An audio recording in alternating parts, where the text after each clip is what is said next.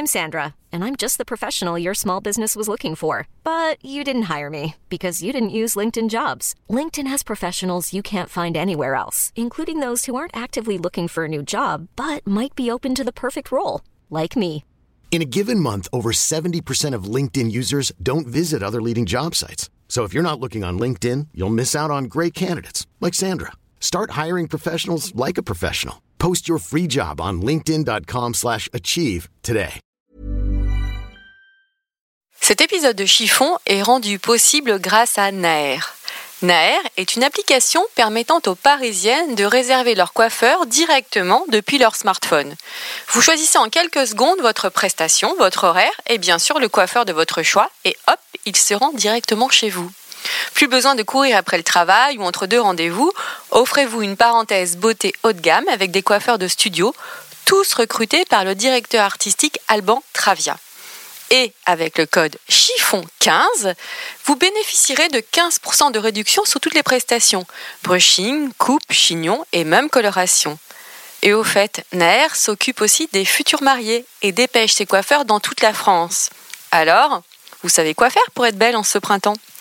Et comme une bonne nouvelle n'arrive jamais seule, je vous rappelle que l'épisode que vous allez entendre est aussi disponible sur le site du magazine Grazia, nouveau partenaire de Chiffon. Vous pourrez y retrouver le portrait de mon invité du jour et quelques anecdotes sur les coulisses de l'enregistrement. Allez, place à mon invité. Êtes-vous plutôt jupe ou pantalon ? Robe ou smoking ? Mini-jupe ou jupe midi ? Talon ou basket ? Et vous messieurs, plutôt costume 3 pièces ou t-shirt et jean ? Les fringues ne sont pas votre affaire ? Ou êtes-vous une fashion victime ? Êtes-vous plutôt fast fashion, luxe ou totalement éco-responsable ? Mais d'abord, qu'est-ce qu'être une fashion victime ? Et qu'est-ce que l'élégance ? Alors vous, Gabrielle, qu'en pensez-vous ? Une définition de l'élégance. On dit que c'est difficile, vous posez des questions bien difficiles. Parce que c'est que l'élégance. Beaucoup de choses, vous savez, ça comporte beaucoup de choses. Enfin... je ne peux vous dire que ce que je répète sans arrêt, qui pour moi est un fait, mais que peut-être tout le monde ne comprend pas, je trouve que les femmes sont toujours trop oubliées et qu'elles ne sont jamais assez élégantes. Pour ce nouvel épisode de Chiffon, je vous invite dans les coulisses d'une salle d'audience d'un tribunal pour parler chiffon. Et oui, que signifie cette mystérieuse robe noire avec ses rabats à pattes d'hermine, ses 33 boutons, ses manches larges que portent les avocats ? Vous allez voir que ce cérémonial est rempli de codes. L'avocat de Cyril Morvan va tout nous expliquer. Et cela tombe plutôt bien, car cette quadradynamique aux faux airs de Jane Birkin est folle de mode et de fringues. On imagine souvent les avocates en tailleur austère, eh bien ce n'est pas du tout le cas de mon invitée. Et elle a plutôt bien choisi son secteur d'activité, puisqu'elle défend les créateurs de mode, de bijoux, des artistes et des éditeurs. Et pour elle, c'est jamais sans ma robe. Bonjour Cyril. Bonjour Valérie. Bonjour maître. Bonjour Cyril. Bonjour non, maître. Pas... bon allez, on se connaît, c'est pour ça. Cyril. On va rester simple. Est-ce que cette petite description te convient ? Elle me convient parfaitement. Oui, elle me convient parfaitement. Oui, c'est vrai que... on dit souvent que les avocates, enfin surtout les femmes, sont synonymes d'austérité au niveau look.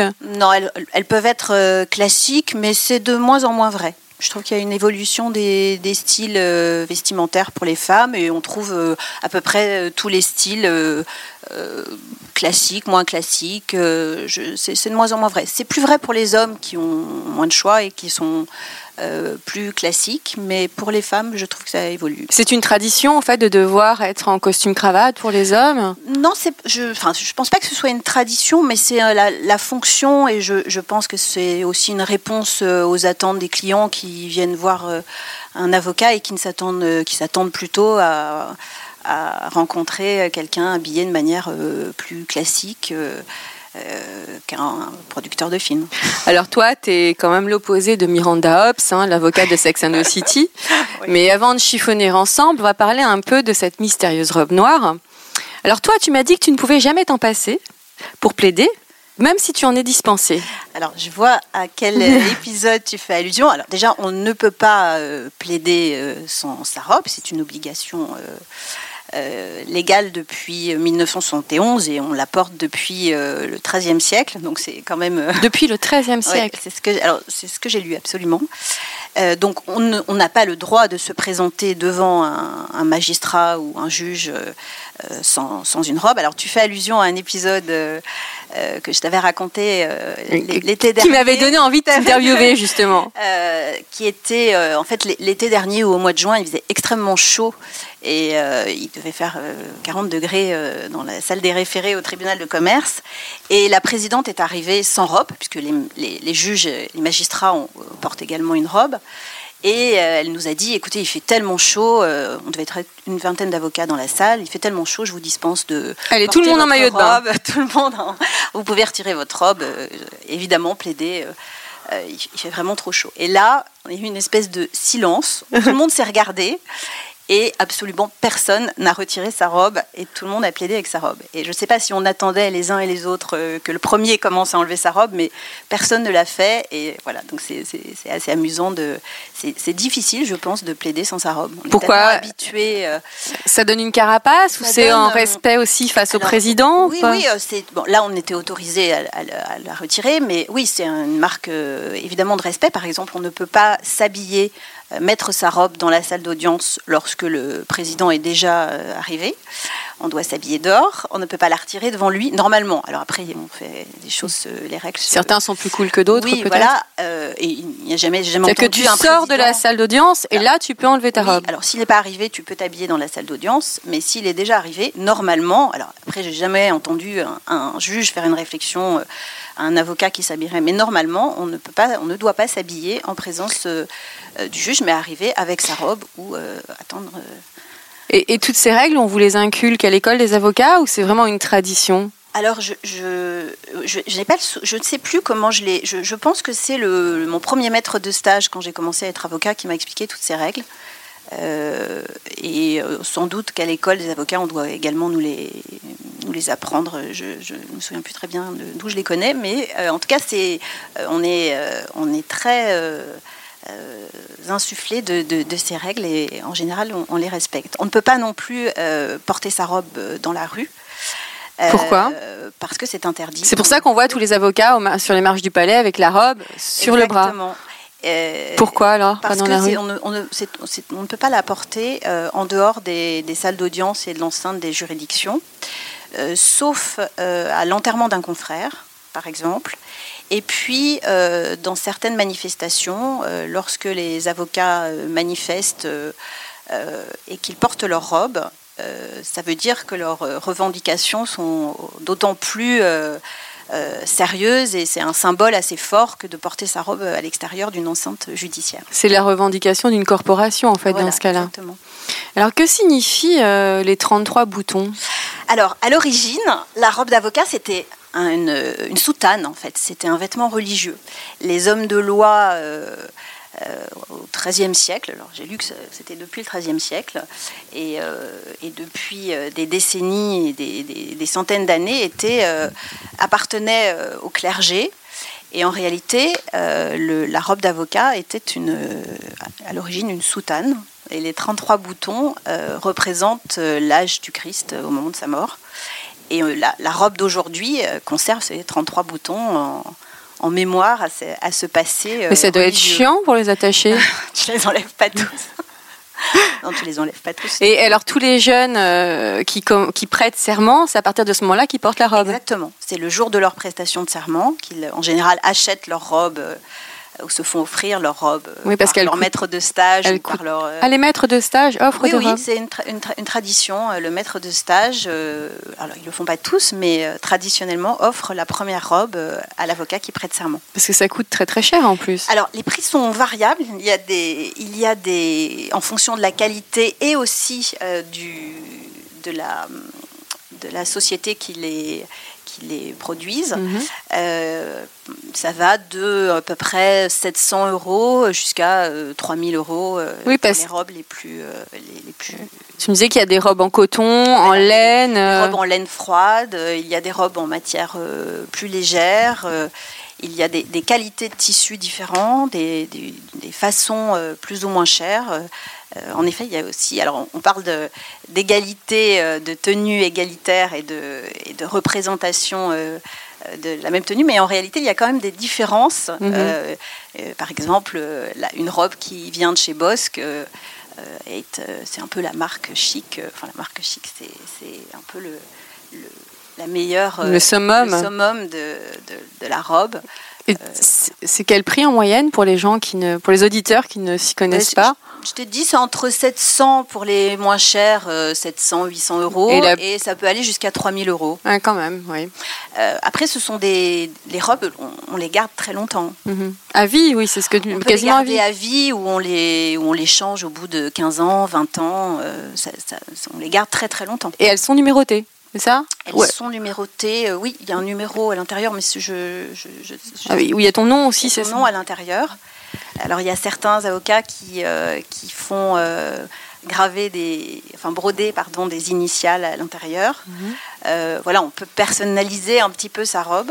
J'ai vu aussi l'autre jour à une audience une consoeur qui avait un rabat en dentelle. Ça, j'avais jamais... Et ça, c'est autorisé ? Ben, j'imagine, le rabat était blanc et... Alors, justement, ce que tu appelles rabat, c'est la pâte, voilà. Ce que j'appelle rabat à pâte d'hermine. Alors, non, ça c'est l'épitoge. Ah, le rabat, c'est la petite bavette blanche qui est à petits plis que l'on porte devant. Et l'épitoge, c'est ce qu'on porte sur l'épaule, qui s'attache devant et qui passe par-dessus l'épaule. Et ça, tu connais la signification ? Non, alors je peux juste dire que l'épitoge des avocats parisiens, on les appelle les épitoges veuves parce qu'elles ne portent pas de fourrure au bout de la... Enfin, elles n'ont pas de fourrure. Antérieurement, c'était de l'hermine, maintenant c'est du lapin. Alors que les avocats de tous les autres barreaux... En province... l'épitoge se termine par une bande d'hermine. Et pourquoi cette distinction entre Paris et la province ? Alors, je ne connais pas la signification exacte. J'ai lu que c'était en mémoire de Malzerbe, l'avocat de Louis XVI, l'avocat qui avait défendu Louis XVI et qui a terminé sa carrière de la même façon que Louis XVI. En sa mémoire, on a coupé le bord... Le bord de fourrure. Alors, je ne sais pas si c'est la signification exacte, mais en tout cas, c'est ce que... Et les manches larges, est-ce que c'est pour accentuer la gestuelle et le cérémonial de la plaidoirie ? Sans doute, oui.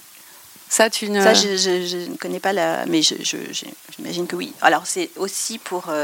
comme c'était quand même à l'époque une soutane, c'est la même forme un peu que les manches de... Je pense que c'est la même... La même origine, la forme est quand même très proche de la soutane. Alors, il y a quand même une différence, c'est que la soutane avait la robe d'avocat avait une traîne auparavant pour marquer une distance entre l'homme de loi et le justiciable, qui ne pouvait pas s'approcher trop près de lui. Alors évidemment, on n'a plus de traîne, heureusement. Mm-hmm. Derrière, en fait, la robe, il y a une partie de la robe qui est rabattue et qui est tenue à l'intérieur de la robe par un ruban. Là encore, sans doute en mémoire de cette origine. C'est très codé. Oui. Vous pouvez aussi les emprunter en cas d'oubli, mais Absolument. Parfois il y a des mauvaises surprises. Oui, tu peux absolument emprunter une robe au vestiaire des avocats. En fait, à l'ordre des avocats, il y a un vestiaire. Tu peux emprunter une robe si tu l'as oubliée. Les mauvaises surprises, j'imagine que c'est les parfums des avocats précédents qui ont plaidé ou la transpiration. Non, on dit que c'est oui, il y a une petite blague qui consiste à dire que la robe sent la 23e. Pas de diffamation. Non, dans Chiffon, nous sommes bienveillants. Évidemment. Mais je pense que les initiés comprendront. Absolument. Non, et non, tu disais que c'était gênant d'avoir une robe qui ne porte pas ton parfum, en fait. Oui, parce que parfois tu peux emprunter une robe qui a un parfum un peu entêtant et c'est... oui, ça n'est pas ton parfum et ça peut être un peu troublant, mais enfin c'est... Alors toi, tu m'as fait rire parce que tu m'as dit aussi que pour plaider, tu as besoin de tes talons. Ah oui. Tu ne peux pas plaider à plat. Ah non. Pourquoi ? D'abord, je ne suis pas très grande, comme je le constatais. Ah, mais les auditeurs, il n'y a pas d'image dans Chiffon. Hein. Ensuite, je trouve que, en tout cas pour ce qui me concerne, je trouve que ça te donne une posture et une tenue qui, moi, me va bien pour plaider. ça te force à te tenir assez droite, en équilibre. Et je me sens beaucoup plus à l'aise. Et le fait de claquer les talons en plaidant. Non, je ne claque pas les talons en plaidant. Mais en tout cas, c'est, je ne plaide jamais sans talons. Jamais. Jamais. Si je dois... Si tu devais plaider en basket par erreur, là, ça serait la catastrophe. Ça serait de toute façon assez impossible parce que je ne vais jamais au cabinet sans talons. Donc, je ne peux pas être prise au dépourvu et devoir... mais je... Non, je le ferai évidemment. Je ne pense pas que ça altérerait ma plaidoirie dans un sens ou dans l'autre. Mais en tout cas, je serais moins... Ou ta confiance en toi, peut-être. Oui, voilà. Je trouve que ça donne une certaine confiance en soi. Et puis d'être plus grande aussi... c'est, voilà, on se sent plus à la hauteur. Ah, joliment dit. Tu m'as dit que parfois certains confrères ne sont pas du tout habillés sous leur robe. Ah, bon, attends, je te l'accorde, cette phrase, dit ça. Cette phrase prête à confusion. Non, certains sont en jean. Absolument. Et en basket. Absolument. À partir du moment où tu portes cette robe justement pour plaider et qui, encore une fois, te donne une sorte... pas d'autorité, mais de légitimité. Et tu endosses vraiment le rôle de la défense en mettant cette robe. C'est symbolique. Oui, parce qu'il ne faut pas oublier que tu défendais quelqu'un quand même. Tu représentes une personne. Absolument, tu es le porte-voix de ton client et tu fais valoir ses intérêts.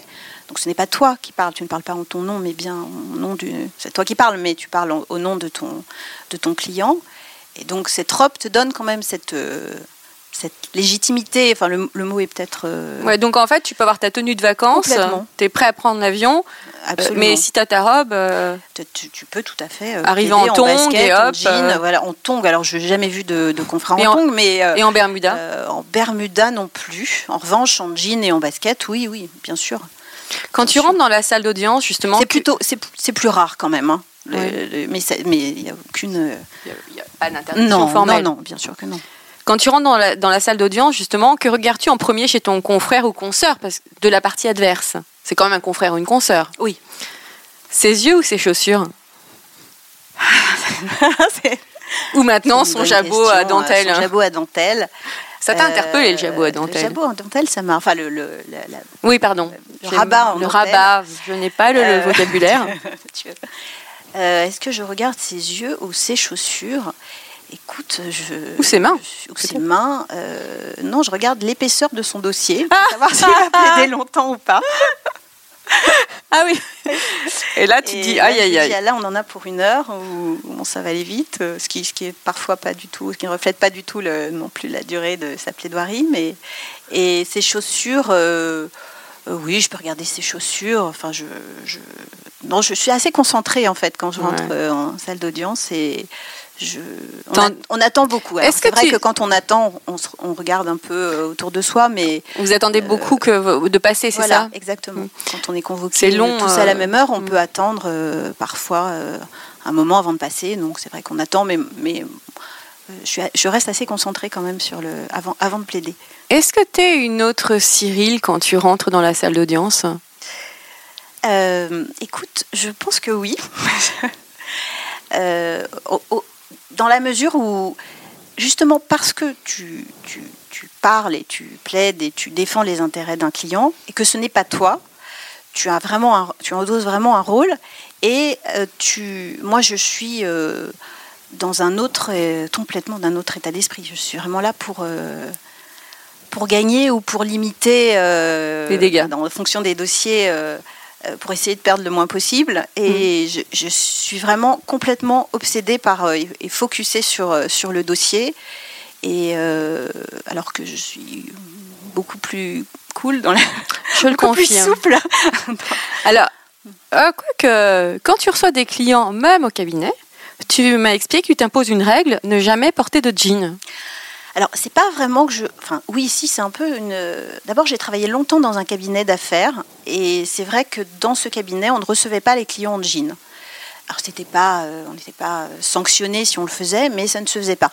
Et j'ai pris cette habitude. Et c'est vrai que je reçois très rarement les clients en jean. Alors, c'est pas que je me force et que je me censure, c'est que je n'ai pas envie en fait. Je préfère les recevoir de manière plus habillée. Pour ce respect ou même si on peut être très habillé en jean avec une veste, et ça m'arrive quelquefois, mais je ne le fais pas, et j'ai souvent discuté avec des clients avec lesquels j'ai des rapports un peu plus proches de ça, et c'est vrai que souvent, et même parfois pour des clients dont on ne s'attend absolument pas à avoir ce type de réflexion, souvent ils me disent, c'est vrai que quand on va voir un avocat, on a envie qu'il soit habillé. L'habit fait le moine, on dirait un peu, c'est un peu ce qu'on peut... Mais je le fais, c'est pas du tout une contrainte, parce que j'aime bien m'habiller, et que je suis tous les week-ends en jean, et pendant toutes les vacances, tout le temps en jean, donc c'est pas quelque chose qui me manque pendant la semaine, et je peux le faire, et là c'est pareil, si je dois recevoir en urgence un client, et qu'il se trouve que je suis en jean, je rentre pas me changer chez moi. Tu as toujours rêvé d'être avocat ? Oui. Tu voulais déjà, petite fille, défendre la veuve et l'orphelin ? Alors, pas tellement la veuve et l'orphelin, mais je suis très bavarde et j'ai assez vite repéré que c'était un métier où on pouvait s'exprimer beaucoup. Et la défense, évidemment, prendre les intérêts en charge de quelqu'un, c'est quelque chose qui me plaît beaucoup, et aussi parce que c'est un métier qui est très... alors, on voit toujours l'aspect plaidoirie dans les salles d'audience, etc., mais ça, finalement, c'est un aspect... c'est un aspect très important, mais c'est une partie vraiment de l'activité. C'est peut-être plus important au pénal, j'imagine. Oui, tout à fait. Au pénal et dans certaines matières, en droit social, dans des matières où l'oralité est très importante. Mais de toute façon, c'est important de bien présenter son dossier, de bien s'exprimer, d'être synthétique, etc. Même pour des dossiers de propriété intellectuelle, par exemple. Donc, c'est ce qui est ton domaine, ce que j'ai expliqué. C'est mon domaine. Mais la plaidoirie, c'est une partie de l'activité. C'est pas d'ailleurs, il y a énormément d'avocats qui ne plaident jamais. Oui, pareil. Oui, j'avais appris ça. Qui font essentiellement du conseil, du droit des contrats, enfin des matières qui ne nécessitent pas forcément d'avoir une activité contentieuse, ou qui n'ont pas d'activité contentieuse. Et dans ce cas, effectivement, ils ne plaident pas. Et donc, il y a toute une autre partie de l'activité de l'avocat qui est... T'as vu, je suis bavarde, non ? Oui, j'adore. Mais j'adore, les auditeurs, là, t'écoutent. Qui consiste à préparer les dossiers, à préparer la stratégie de défense, à examiner au vu des pièces qui sont parfois pas forcément dans l'intérêt du client, comment est-ce qu'on peut s'en servir. Enfin, il y a vraiment tout un jeu et une stratégie à mettre en place qu'on ne voit pas forcément à l'audience. L'audience, c'est vraiment l'aboutissement de tout ce travail. Et qu'est-ce qui te plaît le plus ? Écoute, cet aspect-là des choses, de préparer un dossier, me plaît beaucoup. J'aime beaucoup plaider aussi. Le rapport avec le client aussi, j'aime beaucoup, parce que c'est vrai que c'est une confiance qui s'établit avec son avocat. Et puis j'aime aussi la partie conseil, établir, faire des contrats, regarder justement dans l'activité qui, moi, me concerne, comment protéger des créations, qu'est-ce qu'on peut mettre en place pour aider des sociétés à se développer au plan juridique. Enfin, tout ça, ça m'intéresse beaucoup. La partie que j'aime le moins, c'est la partie gestion. Chiffres. Voilà. Comment étais-tu, petite fille, robe qui tourne ou tenue garçon manqué ? Alors, petite fille, j'étais beaucoup en robe à smock, kilt et Shetland. Merci maman, voilà. J'imagine. Ah oui, oui, oui. Donc plutôt robe que garçon manqué. Et cela a eu un impact, ta façon de t'habiller aujourd'hui ? Ah oui, je n'ai absolument pas mis de robe à smock à ma fille, par exemple. Un impact, oui, certainement. Quel est ton style au quotidien ? Alors, écoute, je pense que je n'ai pas vraiment de style. Je ne m'interdis pas grand-chose. Je vais plutôt adapter ma tenue au rendez-vous éventuel que j'ai dans la journée.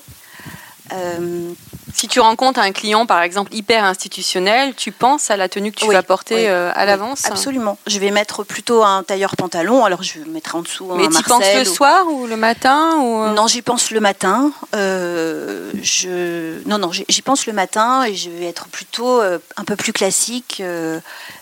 J'aurai de toute façon des talons, mais j'aurai peut-être un tailleur-pantalon ou une robe. Je mets beaucoup de robes, donc une robe avec des bottes. Voilà, ou une jupe. Combien de temps tu mets pour te préparer le matin, justement ? Alors, c'est assez variable. Ce matin, par exemple, j'ai mis plus de temps. Comment es-tu... D'ailleurs, tu me parles de ce matin, donc pour venir chiffonner avec moi, comment es-tu habillée ? Écoute, j'ai mis une tenue que je mets assez souvent au cabinet, j'ai mis une jupe en cuir crayon qui a une histoire, parce que elle appartenait à ma belle-sœur, qui la portait dans les années 80. Donc une jupe vintage. Voilà, très, très vintage. Qui la portait pour aller en boîte, pour aller au Palace, je crois. Et qui l'a retrouvée dans un placard il y a quelques années, qui me l'a donnée, et que j'adore. Alors cette jupe a une seconde vie nettement moins fun que sa première vie, mais pourquoi nettement moins fun ? Je la porte assez souvent, je l'aime beaucoup. J'ai mis une blouse qui n'est pas à ma taille en fait, que j'ai achetée un peu plus grande parce que j'aime beaucoup avoir des manches ballon, un peu volumineuses. Je te connais un petit peu. Voilà. Et des sandales que j'ai achetées dans une braderie. Avec des semelles en bois. Oui, qui viennent de chez Christophe Lemaire. Mais c'est vrai que on te voit comme ça, au premier abord, on ne dirait pas que tu es avocat. Même quand tu dis que l'habit ne fait pas le moine. Toi, tu dis que l'habit fait le moine, au contraire. Moi, je dis que l'habit fait le moine. Alors, mais là, quand on te voit habillé comme ça... Quelle est la tenue dans laquelle tu te sens imbattable ? Est-ce que tu as une tenue fétiche ? J'en ai plusieurs. J'ai une robe que j'adore, qui est une robe un peu ukrainienne, un peu style ukrainien brodé, que j'ai failli mettre d'ailleurs, qui est assez longue et que je mets avec des bottes que j'adore. Vraiment, je me sens très bien dedans. Donc très colorée, j'imagine. Non, elle n'est pas très colorée, pardon. Elle est noire avec des broderies rouge foncé. Et j'adore cette robe. Elle est ceinturée. Et ça y est, on sent que la pro et l'amoureuse des fringues prend le dessus. Voilà. Et je me sens bien dedans. Alors imbattable, en tout cas je me sens vraiment moi et je suis très à l'aise dedans, je l'aime beaucoup. Justement, dans quelle tenue tu te sentirais déguisée ? En tailleur-jupe, ça c'est impossible pour moi. Ah oui, non. Alors tu me racontais que même tes associés et collaborateurs dans ton cabinet adorent la mode. Ouais. Et j'ai deux garçons qui sont dans teint ils checkent même tes tenues fait. Ils sont drôles, oui. Ouais, ouais. Ils font parfois des petits commentaires sur... Ils sont très drôles, oui. Mais on s'échange, on chiffonne beaucoup au cabinet. Quels sont les basiques de ta garde-robe ? Est-ce que tu as quand même des basiques ? Oui, alors j'ai des robes, encore une fois, assez longues, souvent fluides ou pas d'ailleurs. Un peu bohème ? Un peu bohème ou assez... j'ai des robes en dentelle aussi, assez structurées. J'ai des tailleurs pantalons que j'aime beaucoup, parce que je trouve que c'est élégant, assez masculin, mais j'aime beaucoup. Et les chemises aussi. J'ai énormément de chemises et de blouses, donc souvent avec des manches ballon, volumineuses. Je mets le volume sur les bras, parce que je ne l'ai pas ailleurs. Ça c'est vraiment le... Mais ce sont les tenues pour travailler. Je ne m'habille pas du tout comme ça. Et le week-end ? Le week-end, je suis en jean, en pull, en salopette, en combi pantalon.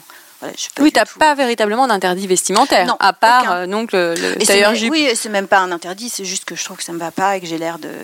Ça me va pas du tout, mais non, je n'ai pas vraiment d'interdit vestimentaire. Non, parce que certaines femmes, passées 40 ans, par exemple, ne portent plus de salopette.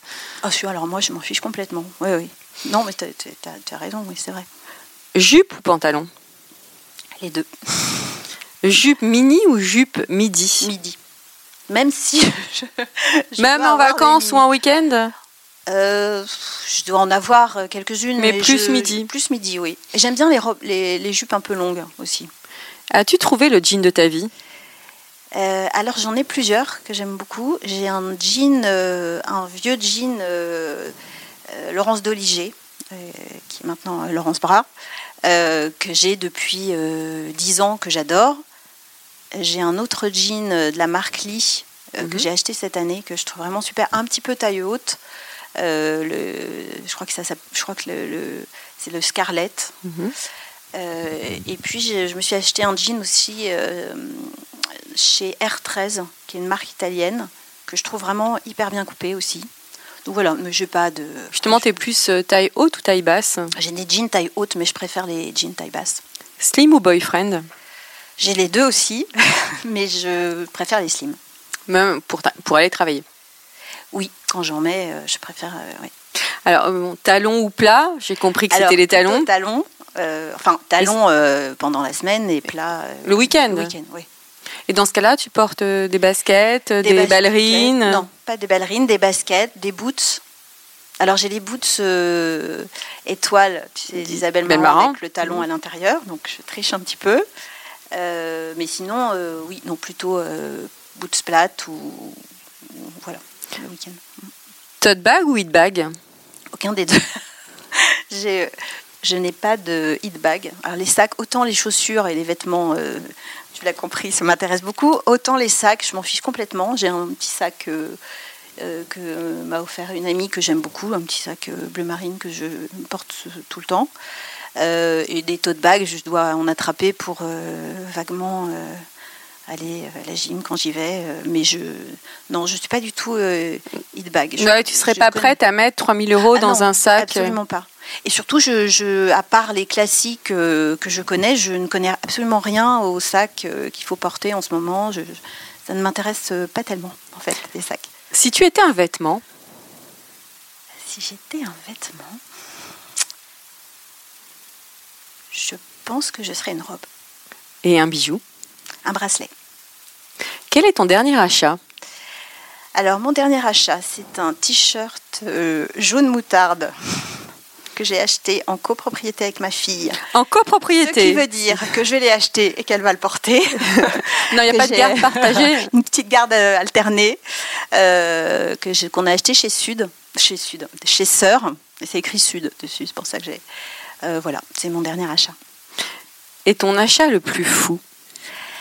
Mon achat le plus fou... Alors, j'ai fait un achat un peu fou que je n'ai jamais porté. Je ne vois absolument pas quand le porter. Tu vas peut-être pouvoir m'aider. Je me suis acheté dans une braderie une combinaison en cuir pantalon d'inspiration motarde, je pense, qui est hyper jolie. Avec laquelle je ne peux pas m'asseoir, ce qui est quand même un petit peu embêtant, et qui a des lacets, enfin qui est vraiment. Et alors, je pense que je ne la mettrai jamais. Je n'ai absolument pas trouvé l'occasion. Au cabinet, ça ne va pas, c'est pas possible. Tu vas peut-être pas le faire. En soirée, je peux pas m'asseoir et elle est quand même assez chaude. Chez moi, pour traîner, ça va pas être. Voilà. Donc on l'essaye régulièrement avec ma fille et on. On se dit qu'elle est belle, mais qu'elle n'est vraiment pas pratique. Et puis tu as 2 ados à la maison. Hein. Oui, j'ai un garçon qui va avoir 17 ans et une fille de 14 ans. Donc déjà, ta fille, je sens qu'elle est bien initiée à la mode. Oui. Quel est, selon toi, le vêtement qui sublime une femme? Toute femme confondue. Bon, je vais peut-être pas encore dire la robe. Ah bah si, tu peux dire la robe. Je trouve que les robes subliment les femmes. Je trouve que c'est toujours... une femme en robe, alors c'est vrai que c'est peut-être pas ce qu'il y a de plus pratique. Et puis le jean aussi. Moi j'aime bien. Je trouve que c'est... Quelle forme de jean? Est-ce qu'il y a une forme que tu trouves plus sexy qu'une autre? Alors je trouve que le jean un peu large, taille haute, c'est très sexy. Alors c'est pas forcément celui que je porte parce que, encore une fois, je préfère les jeans sur moi un peu taille basse. Je trouve que c'est très sexy. Mais bon, ça dépend complètement des femmes. Mais c'est vrai qu'une femme en jean, je trouve que c'est toujours sexy. Et le pire des fashion faux pas pour une femme? Alors tu sais, moi je suis pas très... la notion de fashion faux pas, j'adhère pas tellement. Espèce de tribunal du bon goût, je suis pas totalement adhérente. Donc fashion faux pas pour une femme, je serais un peu incapable de te répondre parce que si elle le porte et qu'elle est contente, je me sens pas de légitimité pour juger. Chacun est libre en fait. Oui, complètement. Vraiment, il n'y a pas de... Moi, j'achète des choses. Parfois, je pense que pour certaines, je suis totalement dans le fashion faux pas, mais je m'en fiche complètement. Tu t'en fiches du regard des autres? Complètement. Tu es une acheteuse raisonnable ou plutôt compulsive? Alors, ça dépend du contexte. C'est-à-dire que si je suis dans une braderie... oui, tu parles beaucoup. Tu aimes bien faire des braderies. Oui, j'aime bien. J'achète beaucoup de choses en braderie, plus que dans les magasins d'ailleurs. Et c'est vrai que si je suis dans une braderie et que les vêtements sont dans des cartons et que je suis dans un hangar et que j'ai 3 heures pour... Là, je ne suis pas du tout raisonnable. Et en même temps, ce ne sont pas des achats très chers, mais je vais être un peu dans un mode compulsif, mais assez joyeux quand même. Pour toi, parce que tu donnes une seconde vie aux vêtements, c'est ça qui te plaît aussi ? Alors, je sais pas, comme ce sont des braderies, je pense que ce sont des vêtements qui sont, enfin, ce sont des vêtements qui sont neufs. Mais je pensais que tu parlais des braderies, non pas les vide dressing, des braderies plutôt, de marque. Oui, oui, pardon, d'accord. C'est des braderies ou ce qu'on appelle des ventes de presse ou enfin les termes varient. Voilà, là je peux être un peu compulsive et me dire c'est tellement, c'est pas chiant, mais ça je le mettrais. Bon, après, je fais un premier tri, je fais un second tri. Enfin, c'est assez, et c'est surtout assez joyeux voilà, c'est un peu. Mais sinon, j'achète 1 ou 2 belles pièces par an, et le reste du temps, j'achète encore une fois assez rarement dans les magasins. J'allais te demander, achat en ligne ou en boutique ? Alors, jamais en ligne, quasiment. Parce que j'aime bien voir le vêtement, toucher la matière, voir la coupe. Enfin, je me rends bien plus compte quand je suis dans un magasin. Et finalement, assez peu en magasin parce que je préfère acheter dans les braderies, etc. Puis, j'aime pas tellement faire les magasins. En revanche, quand j'achète 1 ou 2 belles pièces par an, là je vais dans un magasin et je l'ai un peu en tête, j'ai déjà un peu repéré, je vais acheter ce que j'ai repéré. Enfin, si ça me va, je vais l'essayer, et si ça me va, je l'achète. Tu soutiens beaucoup les petits créateurs, hein. Oui. Quelles sont tes marques préférées ? Alors, ma marque préférée n'est pas un petit créateur, mais ma marque préférée c'est Laurence Bras. Oui. Laurence d'Oliger. J'adore absolument ce qu'elle fait parce qu'elle est très créative, je trouve. Et en même temps, elle fait vraiment des vêtements qui rendent belles et qui se portent aussi bien pour travailler que pendant les vacances. Elle fait des très jolies robes indiennes. Enfin, et vraiment, j'aime vraiment ce qu'elle fait. J'aime beaucoup son style. Et je trouve qu'elle a beaucoup d'esprit. Elle met beaucoup d'esprit dans ce qu'elle fait. Alors ça, c'est pour les créateurs, la marque reconnue, enfin très reconnue. Et je crois que tu aimes bien Isabel Marant aussi. Ah oui, oui. J'aime. On va pas raconter Isabel l'anecdote de ton dernier achat. Non, c'est pas la peine. Parce que Cyril, je vais vendre là. Attention, je le dis. Cyril a acheté une tunique qu'elle ne peut pas porter. Alors je l'ai portée. Ah, finalement, je l'ai portée. Tu ne pouvais pas respirer. Finalement, j'ai pu respirer. Non, c'était une très belle pièce, mais c'est vrai que j'étais un peu. Un peu serré, mais finalement je l'ai portée et je me suis habituée. Non, elle est tout à fait. Donc oui, j'aime beaucoup Isabel Marant aussi. Et pour les petits créateurs. Ou les créateurs un peu plus confidentiels, j'en rencontre pas mal grâce à mon activité. Et puis parce que ça m'intéresse beaucoup, donc je suis ça d'assez près. Je rencontre, j'aime beaucoup ce que fait Anaïs Dautet, qui est une jeune créatrice qui a monté une marque qui s'appelle Les Récupérables et qui fait essentiellement complètement des vêtements avec des tissus de récupération. Qui a un œil qui fait vraiment des choses très très très très belles et qui te plairait beaucoup d'ailleurs cette jeune femme. J'aime beaucoup Christa Seya. Qui est une marque assez confidentielle. C'est une créatrice italienne qui utilise des matières absolument sublimes. Et où est-ce que tu vois toutes ces créatrices ? Tu les rencontres par ton métier ou sur Internet ? Soit je les rencontre par mon métier, soit je peux lire des articles. Christa Seya, j'avais vu ses vêtements dans une parution du Monde Magazine. Et en fait, elle ne reçoit que dans son showroom, elle n'est pas distribuée.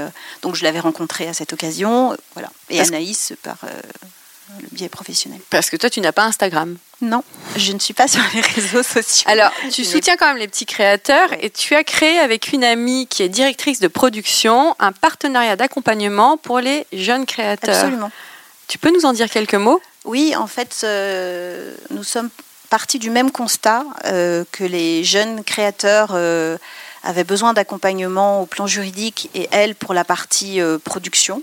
Souvent, ils arrivent à produire une première saison et puis ensuite, ils n'ont pas le temps ni forcément la compétence technique pour développer une deuxième saison ou pour développer leur société. Et voilà, comme on est parti du même constat, on s'est dit qu'on pouvait proposer un accompagnement commun, alors à des niveaux différents et en fonction évidemment des besoins et puis du niveau de développement du créateur. Et c'est ce qu'on a mis en place et ça marche plutôt bien. Et comme ça, les créateurs peuvent mutualiser aussi les frais. Aux jeunes créateurs qui t'entendent, ils peuvent vous contacter comment ? Alors, via par mon adresse mail. Le site internet est pour l'instant en création. Je ferai l'intermédiaire. Voilà. Est-ce que l'expression « être à la mode » a encore un sens, selon toi ? Je trouve que c'est un peu désuet comme expression. En même temps, c'est assez joli. Ça me fait penser à l'expression « être à la page ». C'est même plus joli, ma grand-mère. Être à la page. Oui, être à la page, c'est assez joli comme expression. Écoute, j'ai l'impression quand même que enfin, en tout cas, les femmes que je rencontre, d'horizons complètement différents, ont un peu chacune leur style.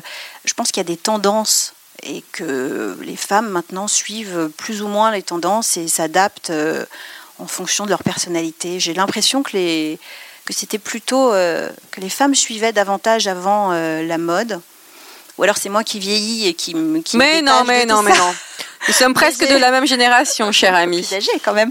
Et voilà. Mais j'ai l'impression que être à la mode, ça veut dire suivre une tendance, prendre une tendance, l'adapter à son style, acheter un vêtement, l'adapter à sa garde-robe. Je suis pas persuadée qu'il y a énormément de gens qui suivent toutes les tendances et qui achètent absolument tout ce qui se fait pour être à la mode, justement. Alors justement, quand on parle mode, tendance, qu'est-ce que tu penses du mythe de la Parisienne ?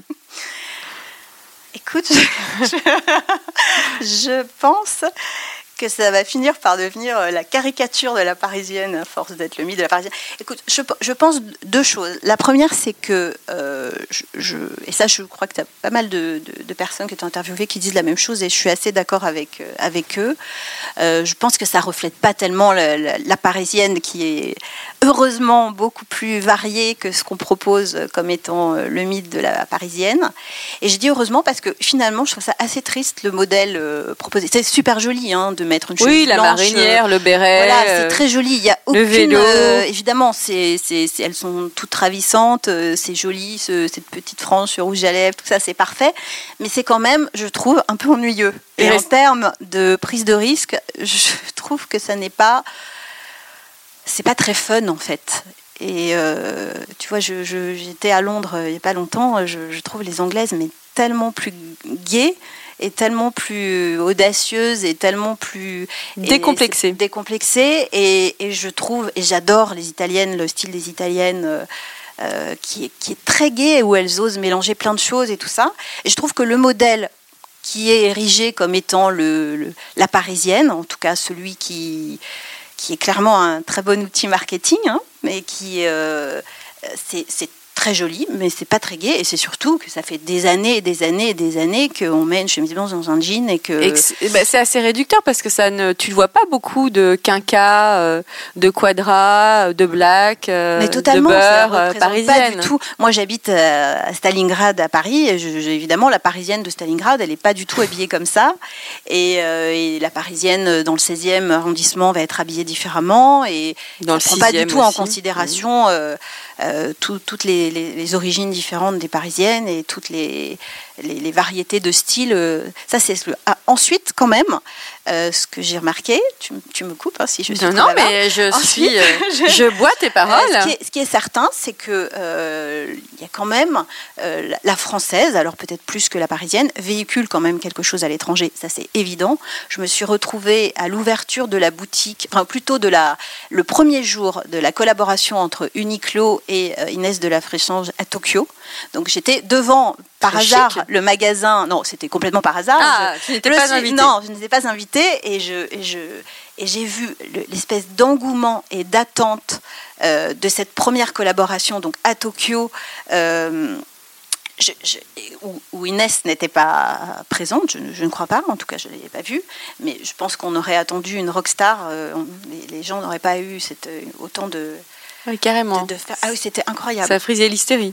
Alors, on était quand même au Japon, ouais. Donc on sait se tenir, mais c'était, il y avait un espèce d'engouement et de ferveur absolument incroyable. Et c'est pareil, les boutiques très chic au Japon ont toutes des noms français. Il y a quand même un attrait évident et quelque chose qui est véhiculé et qui séduit les étrangers. Quelle est ta définition de l'élégance ? Alors, pour moi, l'élégance, c'est vraiment une question de retenue, de discrétion, une forme de discrétion, de raffinement et vraiment de comment je pourrais dire ça, de retenue, c'est-à-dire ne pas mettre tous ses atouts en avant au même moment et être assez presque en retrait. Je trouve que les femmes en retrait, très discrètes, mais quand même présentes, je les trouve très élégantes. Et c'est évidemment pas une question de tenue vestimentaire. J'ai le souvenir, j'ai eu la chance d'aller quelquefois à Bali, et j'ai le souvenir quand on loue une maison à Bali, souvent il y a un petit temple en fait dans le jardin, et donc les femmes du village viennent faire des offrandes le matin dans ton jardin, et j'ai le souvenir de ces femmes balinaises avec les sarongs très longs et leurs cheveux noirs et leur rouge à lèvres sombre et cette espèce de grâce. Alors pour moi, c'est l'incarnation totale de l'élégance. C'est vraiment une forme de grâce. Comment t'imagines-tu dans 30 ans au niveau look, bien sûr. Comment je m'imagine ? Écoute, je n'y pense pas tellement. Est-ce que vieillir te fait peur ? Non, vieillir ne me fait pas peur. Après, je ne peux pas dire que je suis ravie de prendre des rides. Non. Mais est-ce que le fait de vieillir, tu te dis, oh là là, justement, quand j'aurai 50 ans, fini les salopettes, fini les jupes crayons, fini les bottes jaunes et rouges. Oui, tu ne crois pas si bien dire, sur les bottes rouges. Non, je ne me dis pas ça. Je pense que, en fait, le goût s'affine aussi, et les goûts changent en fonction du temps. Je n'étais pas du tout habillée comme ça à 20 ans, donc voilà, je pense qu'il y a une évolution qui se fait assez naturelle. Moi, je ne suis pas tellement pour se contraindre et se censurer en matière de vêtements. T'es un pur produit des années 70 en fait. Moi je suis vraiment pur produit des années 70, absolument. As-tu un conseil à donner pour toutes les futures avocates qui nous écoutent ? Professionnelles ou vestimentaires ? Ce que tu as envie de leur dire. Un petit message pour toutes ces jeunes femmes. Je ne suis pas totalement légitime pour donner des conseils. Ce que je pourrais leur dire... c'est un conseil qu'un confrère m'a donné quand j'ai prêté serment, un confrère plus âgé, qui était quelqu'un que j'ai rencontré dans un dossier de manière fortuite, mais qui m'a donné un conseil, je trouve, assez judicieux, que je n'ai pas très bien compris en fait quand il me l'a donné. Il m'a dit, c'est un métier assez dur, et vraiment, plus encore quand on est une femme, bon, c'était un homme à un certain âge, il faut prendre soin de soi. Et je trouve que j'ai pas vraiment compris l'enjeu quel était son message. Bon, je sais, j'ai compris ce qu'il me disait, mais je trouve que c'est un assez bon conseil.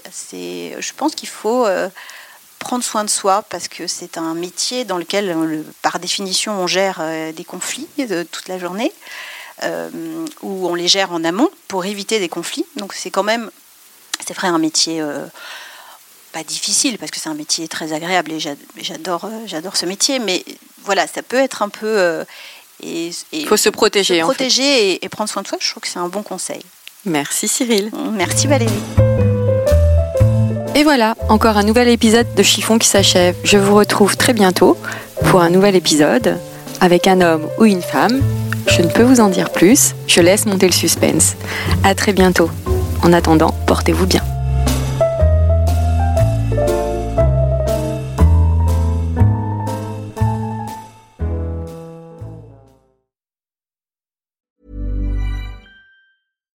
When you make decisions for your company, you look for the no-brainers. And if you have a lot of mailing to do, Stamps.com is the ultimate no-brainer. It streamlines your processes to make your business more efficient, which makes you less busy. Mail checks, invoices, legal documents, and everything you need to keep your business running with Stamps.com. Seamlessly connect with every major marketplace and shopping cart. Schedule package pickups and see your cheapest and fastest shipping options from different carriers. With rates up to 89% off USPS and UPS rates. And with the Stamps.com mobile app, you can take care of mailing and shipping wherever you are. Make the same no-brainer decision as over 1 million other businesses with Stamps.com. Sign up with code PROGRAM for a 4-week trial, plus free postage and a free digital scale. No long-term commitments or contracts. That's Stamps.com. Code PROGRAM.